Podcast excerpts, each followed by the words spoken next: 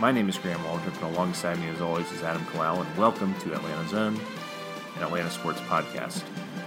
Uh, this is the second part of our two part 2017 Atlanta Braves season preview, where we will be discussing the pitching staff and our overall predictions on how we think the season is going to go down. So, without further ado, Adam, I will turn over to you to get us started on the starting rotation. So Julio for his career, he's got a 3.39 career ERA, and that includes a really shitty uh, 2015. I think it was like a four, five, He definitely regressed that season. somewhere in there. And I'm not sure if that was attributed to him not adjusting as much and people adjusting to him. But regardless, wasn't his best year. Yeah, I think last year he, he kind of proved that was a fluke, and this year let's hope he just continues that. And he's really just our most reliable pitcher. He's kind of the one sure thing. Uh, proved pretty healthy over his career. The guy's still he's like 25 now. Yeah, something like that, 25, 26. Here's a question for you, though, What do you got? um, about Julio.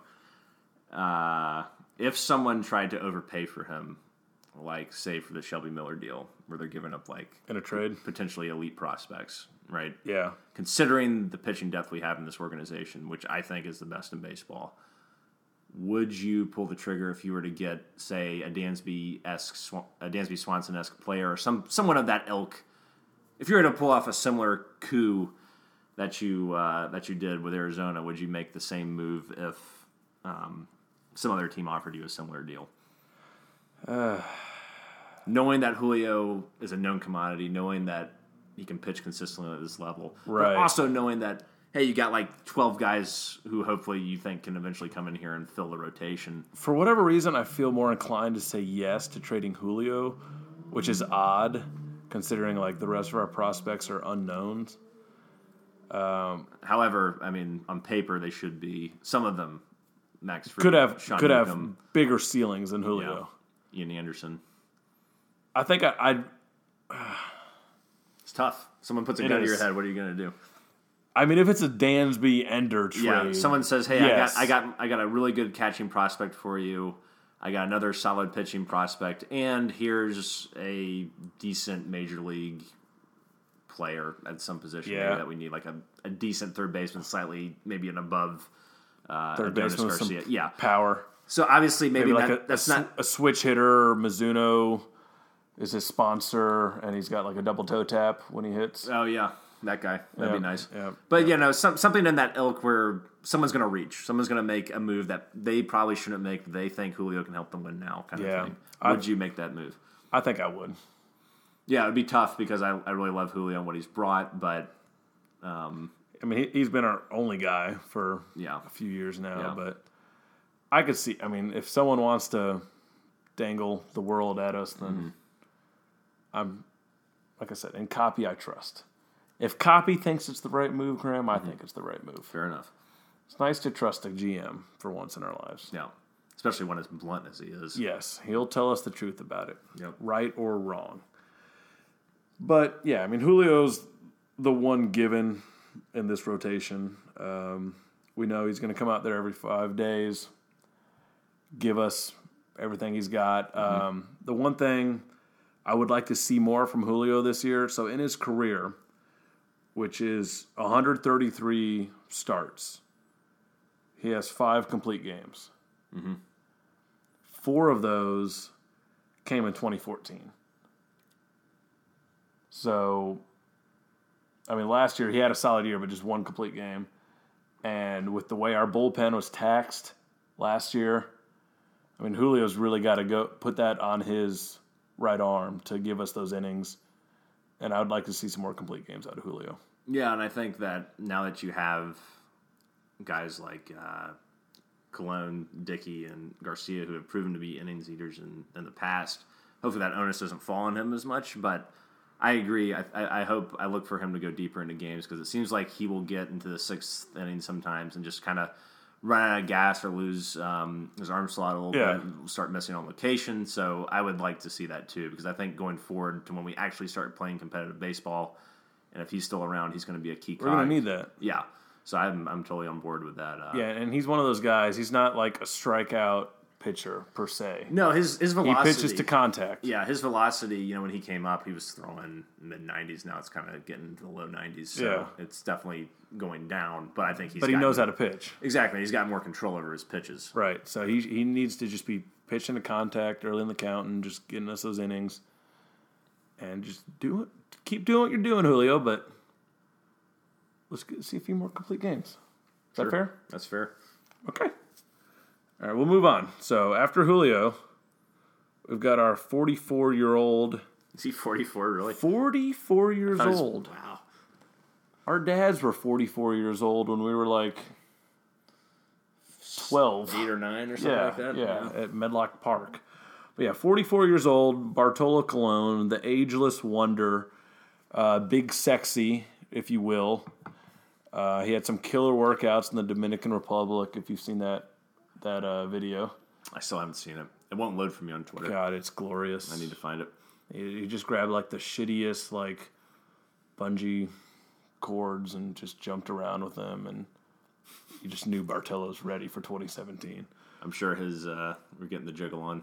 Oh yeah, oh yeah. I love how, how Bartolo, aside from any statistical stuff we'll talk about here, but he, he's a guy who just loves to have fun. He seems to be a guy Yeah. that one can still play really well, which is incredible for his age. Two, you know, is able to inspire that camaraderie on the team. I mean, like you know, someone was I think on the Mets was pointing out his gut, and he just like grabbed it and was like, "Yeah, Yeah. fuck you. Who cares? I'm still playing at 44. You're Exactly. gonna be in a fucking wheelchair while I'm you know still playing when I'm 52 or something like that." Yeah, he's he's the last the last uh, living. Actually, we have both of the last uh, still playing Expos, former Expos, Bartolo and who else? and uh, your boy uh, Dat Dat dude BP. Oh, that dude was on uh, Montreal. Okay, Yeah, they were traded for each other. that is right. Yeah. That is right. Uh, breaking news. That's kind of funny that they're on the same team now. Yeah, yeah. But anywho, so old Bartolo, uh, he's one of these three veterans brought in to do kind of what we want Julio to do, eat up innings. Um, so he's had six straight seasons of 150 or more innings pitched, and three straight of 190 plus. And for comparison's sake, because those are just numbers, who knows what the hell those mean? Uh, last year, Julio had 188 innings.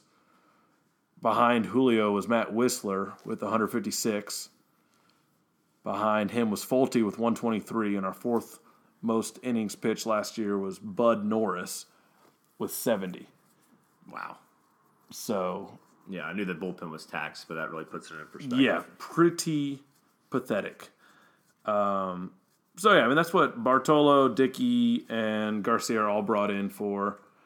Give us some decent pitching. We're not expecting the world out of them. Yeah, and he had a good season from an ERA standpoint last year. Uh, I think he was in the three four range, Yeah, which in the last, I think the year after he had that really elite run in Oakland, um, he was in the fours, the four twenty, and then last year he got it back down to like three four, three four three, I think. So uh, I really hope that he can pitch at that same level. you got to think like these guys at this age, like it's kind of like Trevor Hoffman at the end of his career. He's not throwing 96 anymore, but he just knows how to pitch. Yeah. knows where to put it, so they he can get it done. And I mean, he's as reliable as they come still, even at this age. Right, So, right, and I, you know, I hope that 87 mile per hour fastball doesn't get slammed. But I think if he's able to, he knows where to put it. if he can just locate it, and tonight he was leaving a couple pitches over the plate, which was a little concerning. But I'm sure he's still just working on stuff because that's the kind of player he is. In terms of, it's not regular season, Right. but um, definitely looked better tonight than he has in his last few spring training games. So Right. Here's hoping Bartolo can uh, have another solid season for us and bridge the gap to the next generation. No, I mean, there's a very there's a very good chance like all these guys could be busts. Uh, let's hope the scouting department kind of. I'd imagine they know a lot more than us, I hope so. and I mean, because we gave him like eleven million dollars to come in here this year, so Yeah, I think his Mets deal, he was getting paid twelve million a year, so you know he's getting paid pretty damn good money, especially at his age. I mean, normally guys in their late 30s or you know 40s if they are fortunate to play that long are making league minimum or you know a million, two million Right. because they've regressed to the point where they're not contributing as much in a meaningful way or putting up as respectable numbers. Yep. And Bartolo is still able to do that somehow at he's almost damn 50 years old. Yeah, so. it's, it's it's it's absurd. Um, but it's a it's a one year deal, so I mean, there's if it doesn't work out, it doesn't work out. We'll move on. Um, but I, he could also become just an absolute Atlanta favorite. Like the people in New York still love him. They wish that they still had him. So let's just embrace this Bartolo. If this is our only only year with the guy, we'll yeah. Embrace the energy, embrace the fun, and hopefully he can give us something meaningful. Exactly. So moving on, so that we got Julio, our number one starter. Bartolo's coming in number two. Number three, Jaime Garcia. He's the one guy. He's uh in my extensive research, his stats aren't looking that great. Tell us about that. Oh sure. So, oh, hit him up. He's an often injured guy. Yeah, especially 2013, 2014. Only played in a combined 16 games. So, Yeah, he's, he's been hurt a lot in his career. He, he had two dominant years, 2010, 2011, but even then, I mean, his 2015 was really good too. yes, but Definitely- he still he- only he- threw 129 innings. Yeah, posted his career best in terms of ERA and, and WAR. Yeah, so, I mean, he the potential's still there for the guy to um, put up some good numbers for us. And he's only 30. Yeah, So, yeah, he's not dead. I mean, he's 14 years younger than Bartolo, so he's got that going for him. Um, but yeah, last year he had a 4.67 ERA. yeah, definitely didn't pitch well. He, he matched his career high in terms of games pitched at 32. Yeah, and I think he even came out of the bullpen a little bit as well last season. So um, it'll be interesting to see Jaime pitch this year because he's been good in spring though. yeah, he's played. He's pitched really solid well. spring. He's one of those guys you haven't heard that much about, which is good considering the veteran. Because whenever you hear about a veteran in spring training, it's like, oh, their ERA is really high, or you're giving up a lot of hits, or um, so on and so forth in terms Yeah. of pitchers. So And it's one of these things you, you don't see it in the stat line, but I, I feel like it does exist. He's pitched for the same team his whole career. He's been with the Cardinals forever, and sometimes a change change of scenery does do something for a guy and just give him a little bump. So yeah, you never know. I mean, he, I, he's one of those guys as well. Because I mean, obviously, I would love for this team to be amazing, but realistically, 500 ball would be awesome for us. Mm-hmm. Maybe pushing for a wild card. So he could be one of those guys that has a great first half, and we trade him off. If he's having a good season um, and we're out of contention clearly, then yeah, he's definitely a guy that you could trade off a la Bud Norris last season when he really turned it around and was kicking ass and we traded him to the Dodgers. So Here's my question for you: Do you think we would? Um, you think Coppy would have signed these guys if it weren't for the new stadium? Like if we were still at Turner Field, would we just let the young guys go at it again? no, I think he was sending a clear message to the young guys saying like you know to Wisler, he's taking a shit on Wisler. You know, saying pretty much that like this guy has not performed up to expectations. So you don't think this has anything to do with the stadium? I think that plays a little bit of a factor into it, but I think he's also saying, hey, these young guys aren't ready. And I've got to do something to at least make this team somewhat competitive for the new stadium. right. So I think the new stadium plays a little bit of, um, you know, plays into, plays a little bit of a factor. But at the Yeah. same time, I think it's more of the fact that the young prospects either a aren't ready, um, you know, like a Max Fried, Sean Newcomb, uh, Soroka, guys like that, or B, in the case of Wisler and Blair, have underperformed. We're gonna chug right along in this. Certainly. Um, we're down to our last old guy, R.A. Dickey. Let's see, forty-seven days. Four, he's 42. 42, actually. Um, are also a one year deal. Um, I mean, he's really the s- exact same boat as Bartolo. Uh, until last year, he actually had six straight seasons of 200 plus innings. Just eating up innings with that John Rice esque knuckleball of his. nice name drop. Uh, until last year, last year had a bit of a drop off. Um, had a 4.46 ERA last year, where he was in the threes consistently.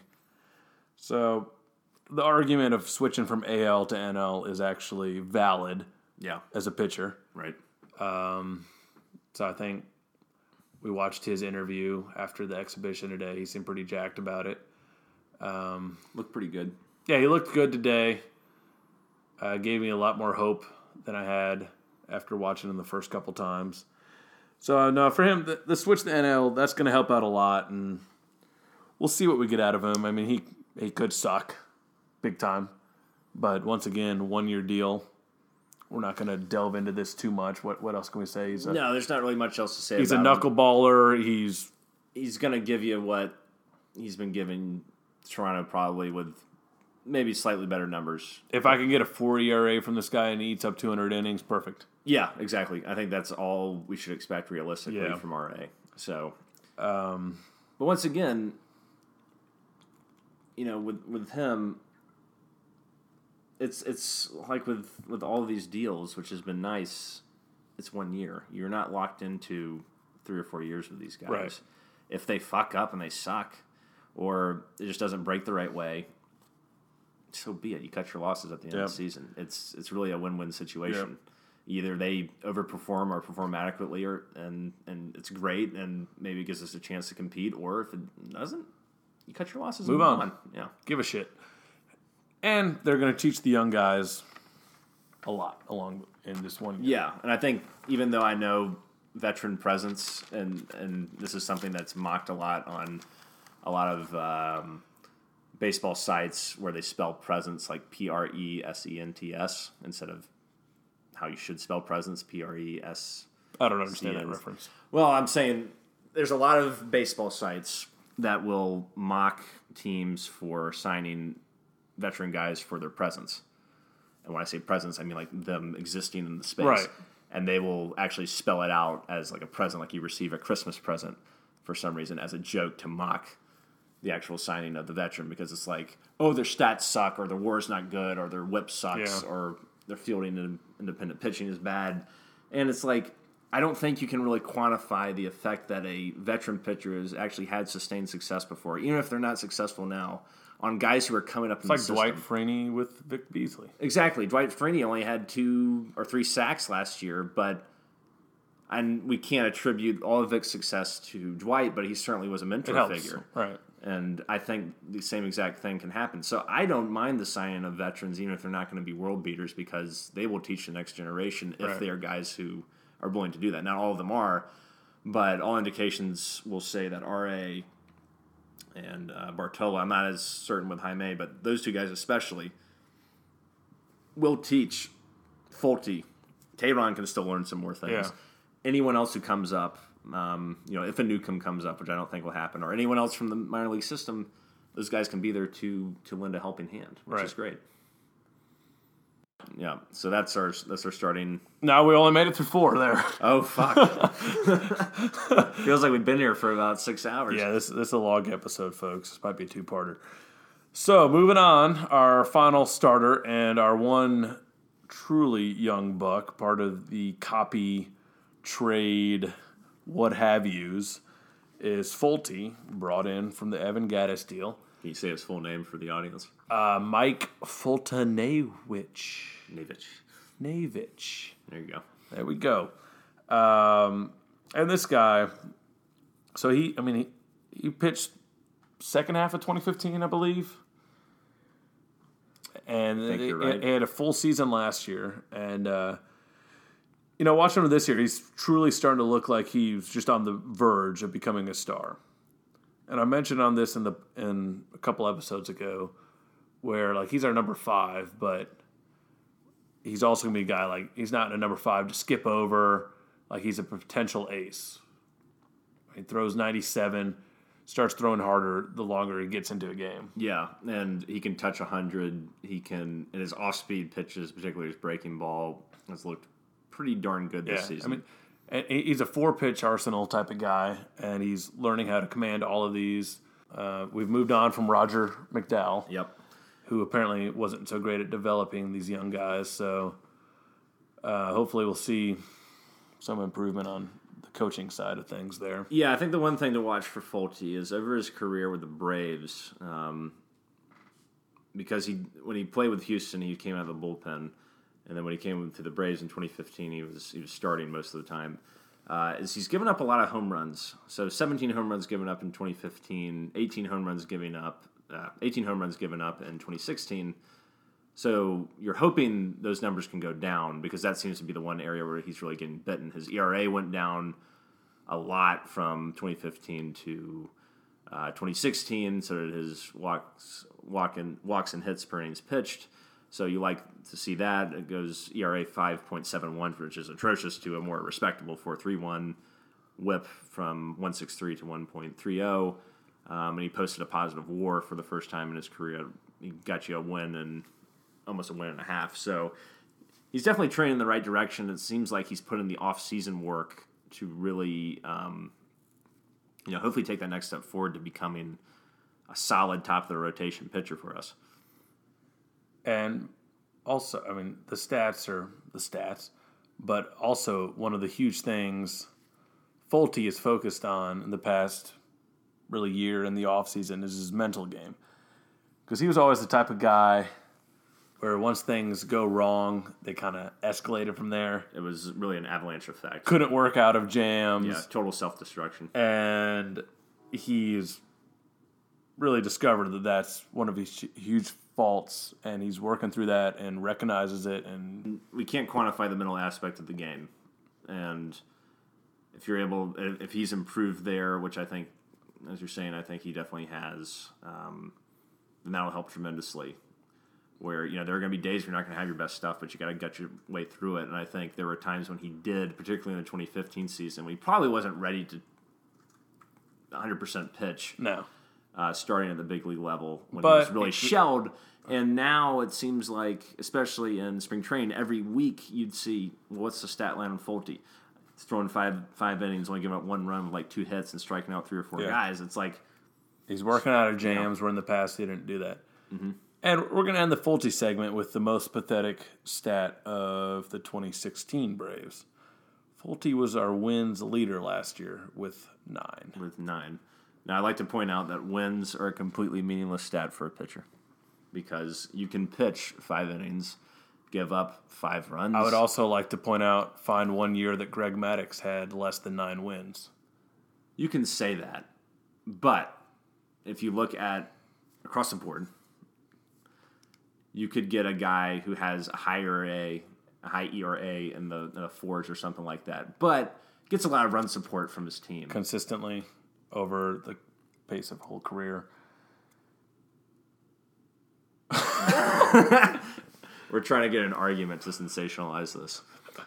So really, Point is, point is he won the most games, but to me that's a meaningless stat because wins are irrelevant because you can be carried. It depends on how you win. you and your liberal war guys. No, but listen, it depends on how you win. If you're able to go the distance, let's say you pitch a complete game and don't give up any runs and you get the win. Obviously, that's attributed a lot to you, but wins are not solely dependent on the pitcher. They're dependent on how the they offense are. plays. But you look at any of the top pitchers in the major leagues; they're going to have 15 plus wins Let's, because they put their teams in a position to win. It depends. It depends on the pitcher. It depends on the guys around you. I just don't think. I think people look at wins and losses as the end all be all stat with pitching sometimes, and I think that's just a really short sighted view um, in terms of how to evaluate a pitcher's value for a team. But it does show you're consistently putting your team. If you're consistently do, putting your team in a position to win, I think that uh, you can easily win multiple games. If you're the guy, there's a guy on, every, and this is something that can't be quantified. There's a guy on every single pitching staff. Look, look, look at Shelby Miller. Look at Shelby Miller when he was on our team. Okay, He had He was a stud. And he was a stud. and He had like five wins. Yeah, Are you that's going fair. to say he's a shitty pitcher? No, it was that a shitty team. Yeah. It was a shitty team. So I'm just saying there are a lot of factors to consider with wins and losses, and I think there's a lot of old-fashioned baseball guys who go by My the point was, if the win leader on your team only has nine wins, that was a shitty team. That's why it's a pathetic stat. I guess you could say that. Yes. Christ. But wouldn't you say? Wouldn't you agree that you can't look at wins and losses and, as a pitcher and say yes? That's, Not solely. I was. My point was, I was saying for the Atlanta Braves, if your only pitcher, the nine wins, that's not good. not good. But you look at look at Julio Teheran. Look at Julio Teheran. He's seven and ten, but had a three two one ERA and a better WHIP than Fultonavich, who had a had a four three one ERA and one three zero uh, walks hits per innings pitch. So, point is, folks, stop looking at wins and losses as the end all be all stat you can win six games in a year and still have a hell of a season, but you might not be getting any run support. Adam needs to learn these things. Sorry, guys, with the wins and the losses, it's, It's not true, as though. important as It's- war and blah, blah, blah. It's not. It's not. All right, we're going to move on from the starting rotation. Time to talk bullpen, Graham. Let's do it. Are we So- going to talk about how many wins the bullpen is, uh, has collectively No. or individually? Wins in the bullpen mean nothing. Oh, I'll agree really? with you on that one. Okay. I'll agree with you on that one. Okay, so the bullpen is a bit of an unknown right now. So we're going to start with the people that are are known commodities. Starting with our closer, old Jim Johnson. He's entered the season as the closer after converting uh, 2023 saves last season. This is the year after we started with Jim Johnson in 2015, traded him to the Dodgers, Where he sucked. and he blew up like a 10 something ERA, I think. he went from a 2.25 ERA to a 10.13 ERA. It's an embarrassment. Yep. So maybe he's not a big market pitcher, Maybe not, and that's fine with us. which works for us because we're not a big market. yep. So Coppy uh, kind of realized this last year, and he was having a solid year, so he just immediately re-upped him mid-season. Uh, two years, 10 mil. So we got him through the 29 or 2018 season. Yep, this is the first year of that deal. Paying him $5 million this year. He did look really good down the stretch, and I like to point out something about Jim Johnson and how his career just could have been totally fucked. Point it out. He was a really dominant closer for the Orioles from about um, from about 2012 and 2013. Buck Showalter ran him into the ground. He had 51 saves in 2012 and 2013. He had 50, and he pitched 68 innings and 70 innings the next season. I mean, combined, he threw 138 innings or so. And For those of you that aren't stats guys, that's a bitch load of innings. especially for a closer. Yeah. And it was pretty much, it seemed like um, every game, it seemed like almost no matter what the situation was, Jim Johnson was coming to the game for the Orioles. Right. He, A la Jonny Venters. right. He leaves the uh, the Orioles in 2013, goes to Detroit the next season, and just flat out sucks. 6.92 ERA, does nothing. Goes to the A's the next season, is even worse with a 7.14 ERA. Oh, yeah. I had him on my fantasy team that year. He really pissed me Yeah, off. fucked up. When you got a 2.06 whip, you're uh, you're not doing good. So the fact that the Braves took a chance on him in 2015 and is able to sort of come back down to earth and put up respectable numbers with McDowell was really encouraging. And so I think, um, you know, and he had a great season in 2016 when we brought him back from LA. Um, We were able to get you know prospects in that deal. Uh, I think he was traded with Alex Wood, and then he comes back and delivers a, uh, a really nice season for us uh, last last year. And here's hoping that he can continue that success this year and into uh, next season. Yeah, so I'm, I'm comfortable with him Yeah. at the end of the game for sure. But I commend him for being able to put the work in because he had easily folded after 2014 and just said "fuck it." right. Also, coming back to my what who we traded for what have you, Yeah, we don't need Kimbrel. I'll tell you that much. Like, what would Kimbrel have done for our team the past two years when everyone was so pissed off after us trading Kimbrel? Nothing. Yeah, it would have it would have been a waste for him because he wouldn't be able to compete for you know postseason glory. It would have been a waste for us because it would have been like, well, we could have gotten something for him. And we traded away B.J. Upton. That was the key. I think if you, it'd be interesting to know if BJ's not a part of um, Although B.J. was pretty good last year.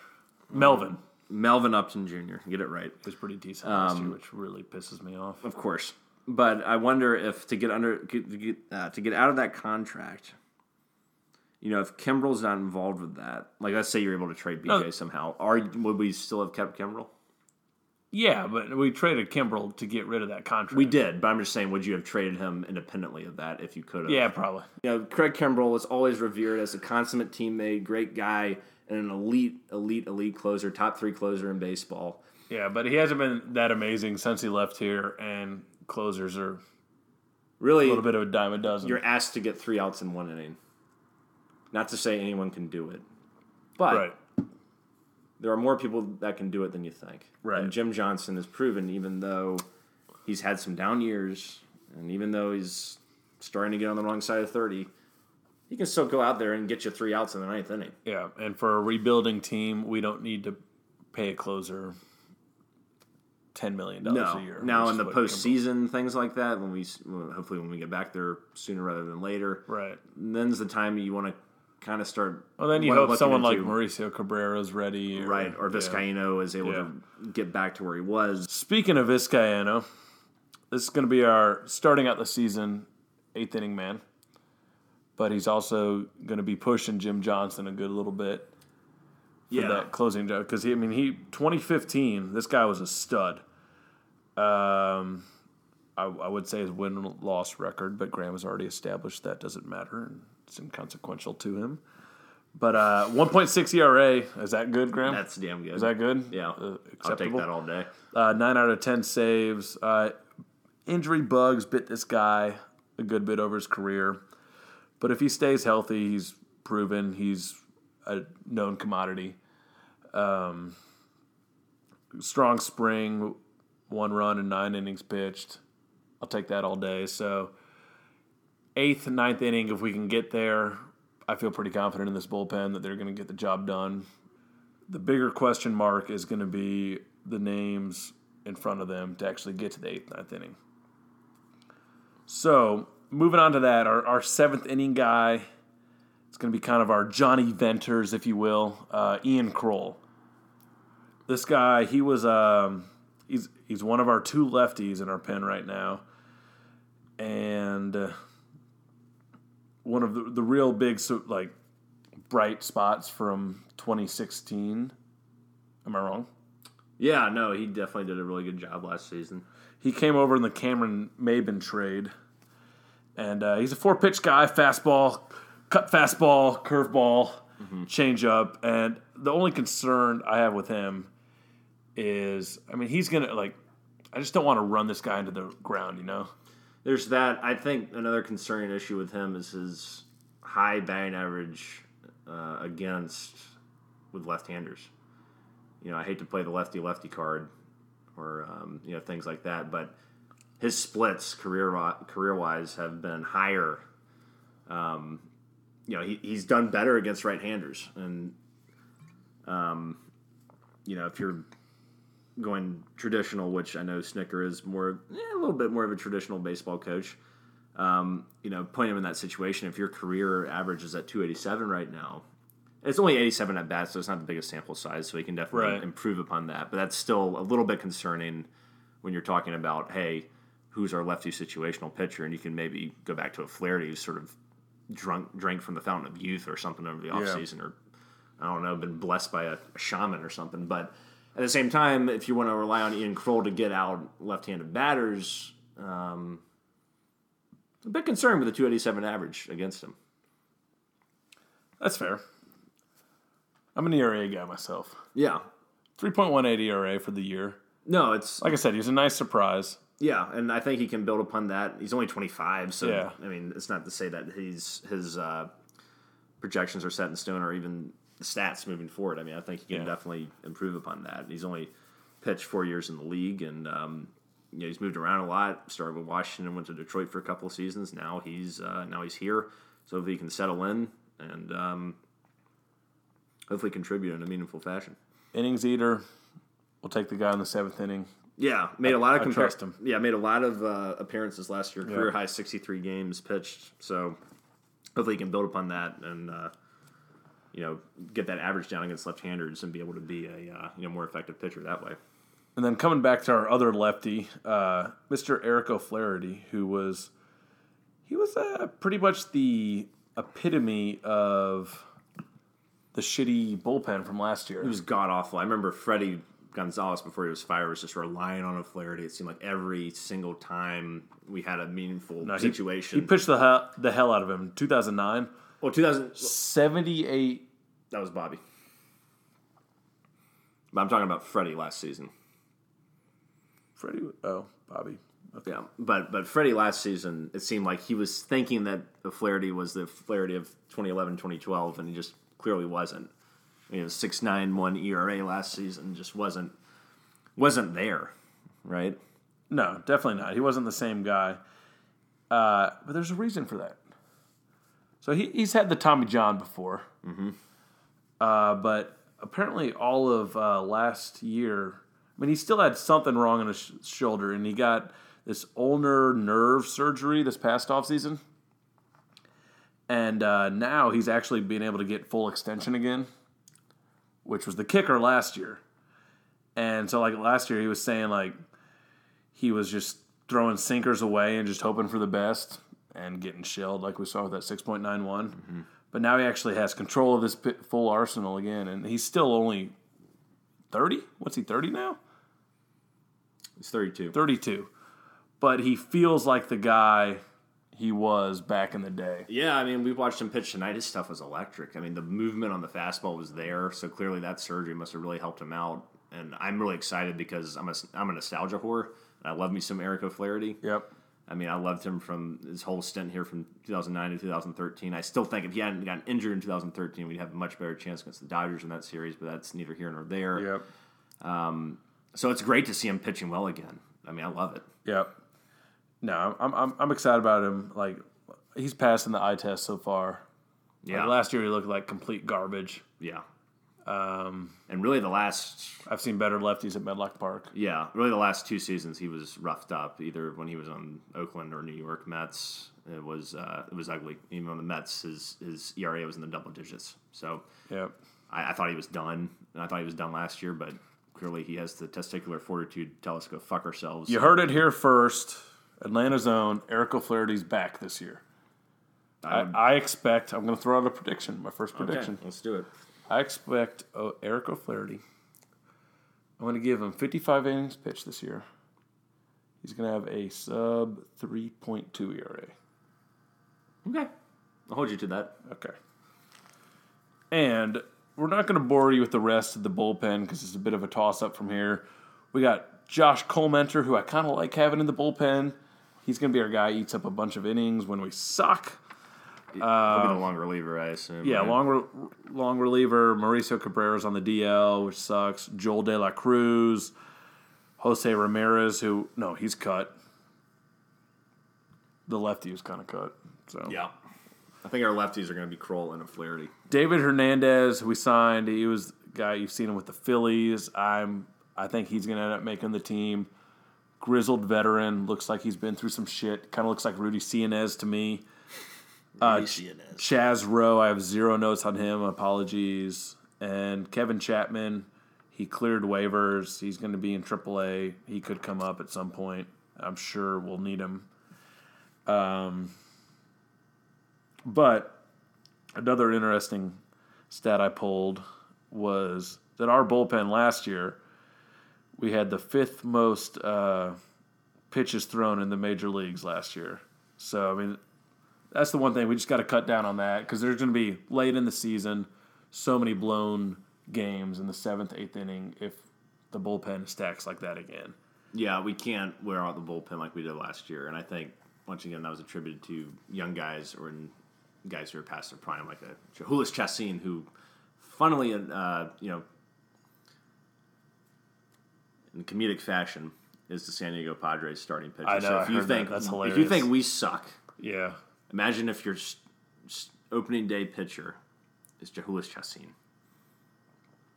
And the, yeah, I even saw the, the Padres Twitter, and it was just like opening day starter Chacin, and I was like, oh It's pretty sad. yeah, So we have more hope than other cities out there. absolutely. Keep in mind, you're not San Diego. You Yeah. didn't lose your NFL team. You don't have the shittiest baseball team around. Um, so, final predictions on the season, Adam. Where do you see the Braves in terms of wins, losses, and where they stand in the NL East? I think Considering the NL East, considering the Nationals are once again considered to be f- fucking America's darlings, even though they lose in the first round of the playoffs every time they go there. how many games do they play nowadays? 160? 162, Dave. So 162. I see us being uh, an 80. I think we could be an 81 team. I'm sort of thinking in the same ballpark, just because Freddie Freeman's going to have a hell of a year. The starting rotation will be an upgrade. I think the bullpen will be solid, and um, minus the defensive issues I'm having, I think we can definitely be an 80 win team. And if 80 we- win team pushing really- for a second wild card yeah, spot. if we really overachieve, we can push for the second wild card spot, Yeah. which would be really exciting, especially with this new ballpark opening. yeah. So I, I'm I'm I'm I'm uh, I'm aligned with you, sir. I, I would like to disagree with you and get another epic argument, but I'm really really page. excited. We're not we're not overreaching at 80. no, and I think all these projection systems that have us winning 60 games or They're full of 68 shit. games, they didn't watch us the last you know the last year of the uh, or not last year, the last month of the season, the last month and a half when we really took off, and I think we're going to ride that momentum. Snitker's positive influence, and we're going to come in and hopefully surprise some people. Freddie Freeman saying, "Fuck this shit." We said that we were going to compete for the NL East in prior years when we were rebuilding, but now we actually mean it, and Yeah. I'm going to hold him There's to his some word. truth to that. Yeah. So we are predicting a push for the second wild card on March 31st, 2017. So that wraps up the second part of our two part Atlanta Braves 2017 preview. We uh, appreciate you guys listening and uh, would love any feedback that you guys could provide on our social media. If we suck, please let us know. Uh, but if you like us, also, that'd be a good thing to know as well. So you can find us on uh, Facebook at Atlanta Zone an Atlanta Sports Podcast. And please subscribe on the iTunes at Atlanta Zone Podcast. I think we're pretty close in the um, ratings to This American Life. We're right up there with them. Oh, yeah. And yeah, definitely tell your friends if you think they would enjoy Two Drunks Ranting about Atlanta sports for an hour or so. For Graham Waldrop, I'm Adam Kalal. Hospitometer sip.